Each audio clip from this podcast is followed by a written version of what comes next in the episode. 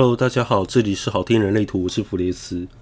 那上周其实我忙到翻掉，就是呃我在台北跟台南分别有一些讲座跟解读的计划在执行。那之后可能会跟一些直销公司合作，所以真的是没有时间去录这些 Podcast。可是我觉得这毕竟还是我承诺过我自己的，也承诺过我朋友、我身边所有人的。就是每周至少要有一集，所以这一周还是要补上，把这一周的那个，呃，我的一些想法稍微跟大家讲一下。其实我最近看了很多电影哦，就是在这个月，我在短短的时间内啊，我看了《鬼灭之刃》的无限列车篇，哦，就是那个动画，哎，不对，那个是漫画改编成动画的。然后最后在日本一夕爆红的，以及《亲爱的房客》、《孤味》、《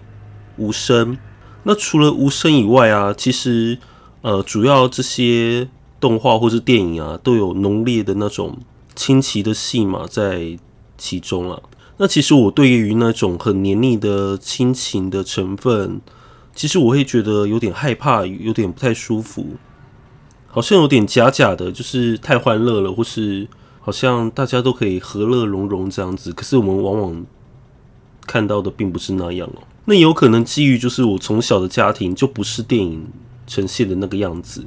又或者呢，有些不是呃太过的欢乐，有些是过分的悲情，然后让我觉得诶、有点太多了，就是我有点 hold 不住，有点招架不住那一种这么黏腻的亲情的东西。OK，好。那接下来呢，我会陆续从自己看到的一些顺序开始哦，然后就看我聊到哪里要，那也许聊不完的话，就放到下一集。那《鬼灭之刃》它其实是蛮热血的一部动画，它是少年的漫画，呃，所以有一些元素其实在呃过往的一些少年漫画当中也看得到。那我至今还在想说，它到底为什么这么红呢？我觉得很大一部分是因为它动画真的做得特别好，再加上它的人物设定啊，还有整个剧情或是反派的那个设定啊，其实都很鲜明。然后他们每一个人或是每一只鬼都有他们过去的故事，他们的一些呃内心的写照等等。所以我觉得《鬼灭之刃》会红不是没有原因的。那《鬼灭之刃》这么热血的一部动画，让我觉得。回到内在权威跟策略是真的很重要的一件事情哦。就是如果你要，就是说你要理解一个人的核心呢，你要从他的信念去着手哦。那个也可以问他说：“诶，你是信仰什么的？”但就像我说的，就是我认为权威和头脑相比的话，我更相信的是权威哦。我其实信仰的就是所谓的人性本善。然后我也相信人类是可以学习的生物，那透过学习啊，可以不断不断的改进，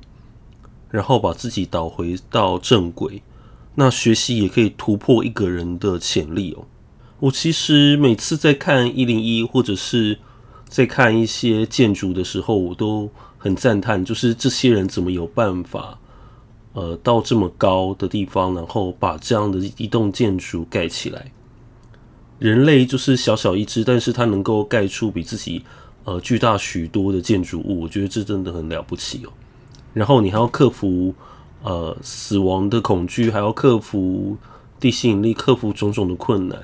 所以对我而言，人类真的是很伟大的一个生物。那接下来我要剧透了，就是如果你有看过《鬼灭之刃》的漫画的话，你会知道电影的《无限列车篇》它其实是接续。电视版的，我记得二十几集的一个剧情。那其实《鬼灭之刃》改编成漫画呢，它基本上都是照漫画的走向，没有改变太多。那甚至改编比漫画更好。那如果你看过呃《鬼灭之刃》的电视版动画的话，你就会知道，在电影部分是在讲无限列车，哦，也就是接续电视的那个尾声。这就是一个跟下弦之一的战斗哦。那下弦之一想要利用小孩一个一个去击杀鬼杀队的成员哦，那方法就是进入到鬼杀队成员的梦里面，去破坏精神的核心哦。那我在里面呢、我最喜欢的其实就是炎柱，也就是炼狱杏寿郎。那他的梦，或是说他的那个精神世界，那他的梦是跟那个父亲讲说：“哎、我当上柱了，哦，当上炎柱的那个场景哦。”但我更有兴趣的其实是他的精神世界，也就是精神核心所在的位置，到处都是熊熊的烈火燃烧着，那非常的炙热哦。我想到的就是显示者的那种热情啊，然后也有想到像显示者的愤怒啊，就是我觉得很强大，真的强大到连小孩那个小朋友啊，那个女生都快要刺到核心里面了，但一个刹那，他在现实世界的身体都能够站起来，然后掐住小孩的脖子，阻止他进一步去行动哦。那这样一位心中的大帅哥，就是我真的是对，没错，真的很想要，超级想要嫁给他的。虽然他真的有时候啊、炭治郎他们初次见到炎柱，就发现他一直在自说自话，然后好像没有留意到身边的动静，没有留意到身边的人到底发生什么事情，自说自话，没有在听别人的样子。那炎柱在尾声和上弦之三的死战啊，更是让我看到，就是一个人他为了自己的信念，他其实会愿意付出多大的代价。一个人的信念真的是彰彰显在他的呃言行举止里面，或者是说，当危机情况、当紧急状况发生的时候，你就可以知道一个人的态度到底是怎么去面对外面的攻击，或是去保护自己想要守护的事情哦。炼狱杏寿郎他的信念就是要保护列车上所有的乘客，一个都不能死，一个都要活着。哦，然后他真的是做到了。并且在死前的最后一刻，就是看到他的母亲来接他了。我当下真的是哭到眼泪鼻涕全部混成一团，然后我身边的人也全部都是啜泣声，因为这一幕其实，在漫画里面就是算是整部漫画里面的一个最高潮的地方。哦，就是一个柱，他就这样子走掉了，连柱都没有办法杀死上弦之三。可想而知，上弦的威力是多么的惊人，多么的强大。其实我在更早之前啊，我看了《紫罗兰永和花园》的电影版，那那也是一部让我从电视动画一路哭到电影院的。那我有机会可以再来谈那一部。那那一部也是在电影的时候，我真的差点被自己的鼻涕噎死哦，然后旁边也都哭成一团，因为他把人性的那种美好、美善。或是那种离别、那种不舍的情绪渲染的，嗯，非常的真实哦。那其实《鬼灭之刃》的这一次的剧场版也有这样的元素在里面。那再来是谈谈我们家最棒的那个哥哥啊，灶门炭治郎，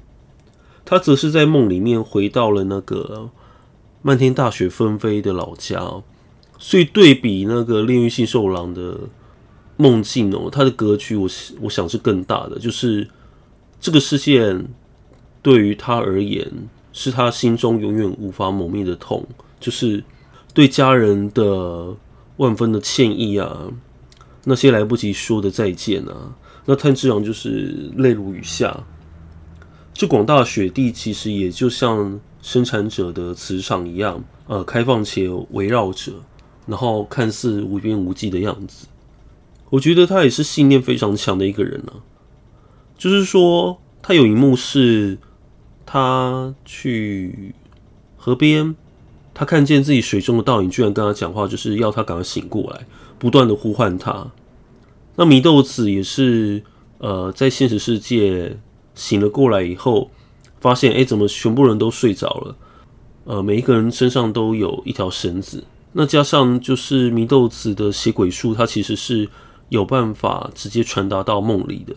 所以梦里的人也会直接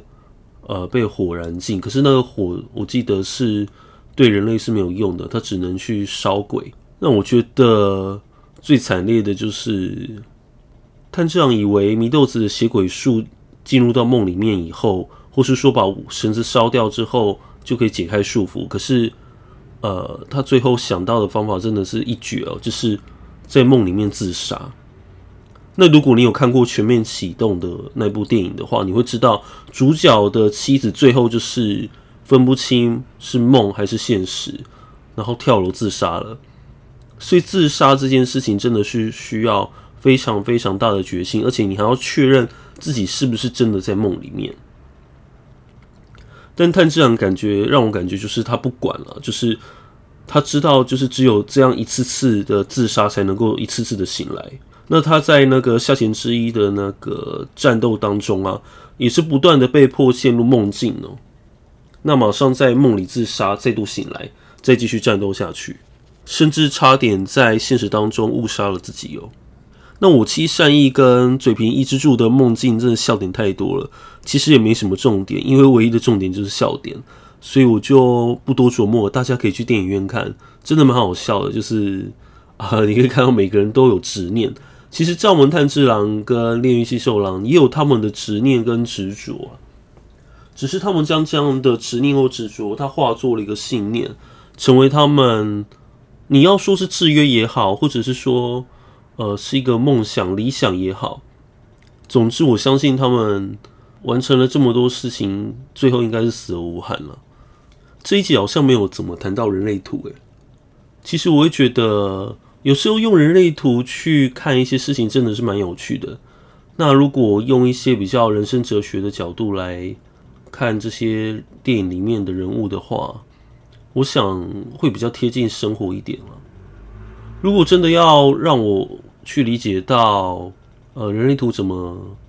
去套用在这些电影的角色的话，我会觉得炼狱性兽狼就是一位五爻人，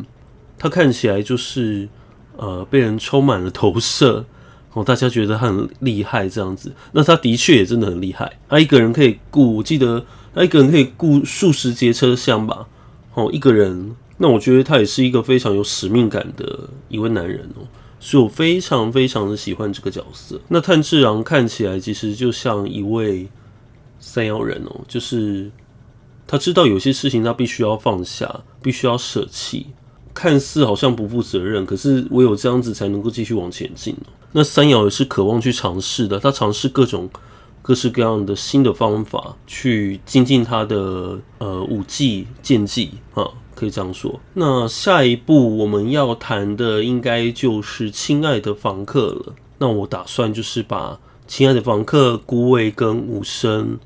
挪到下次、下下次再谈。好，我们今天节目就先到这里啦。我是弗列斯，我们下周见，拜拜。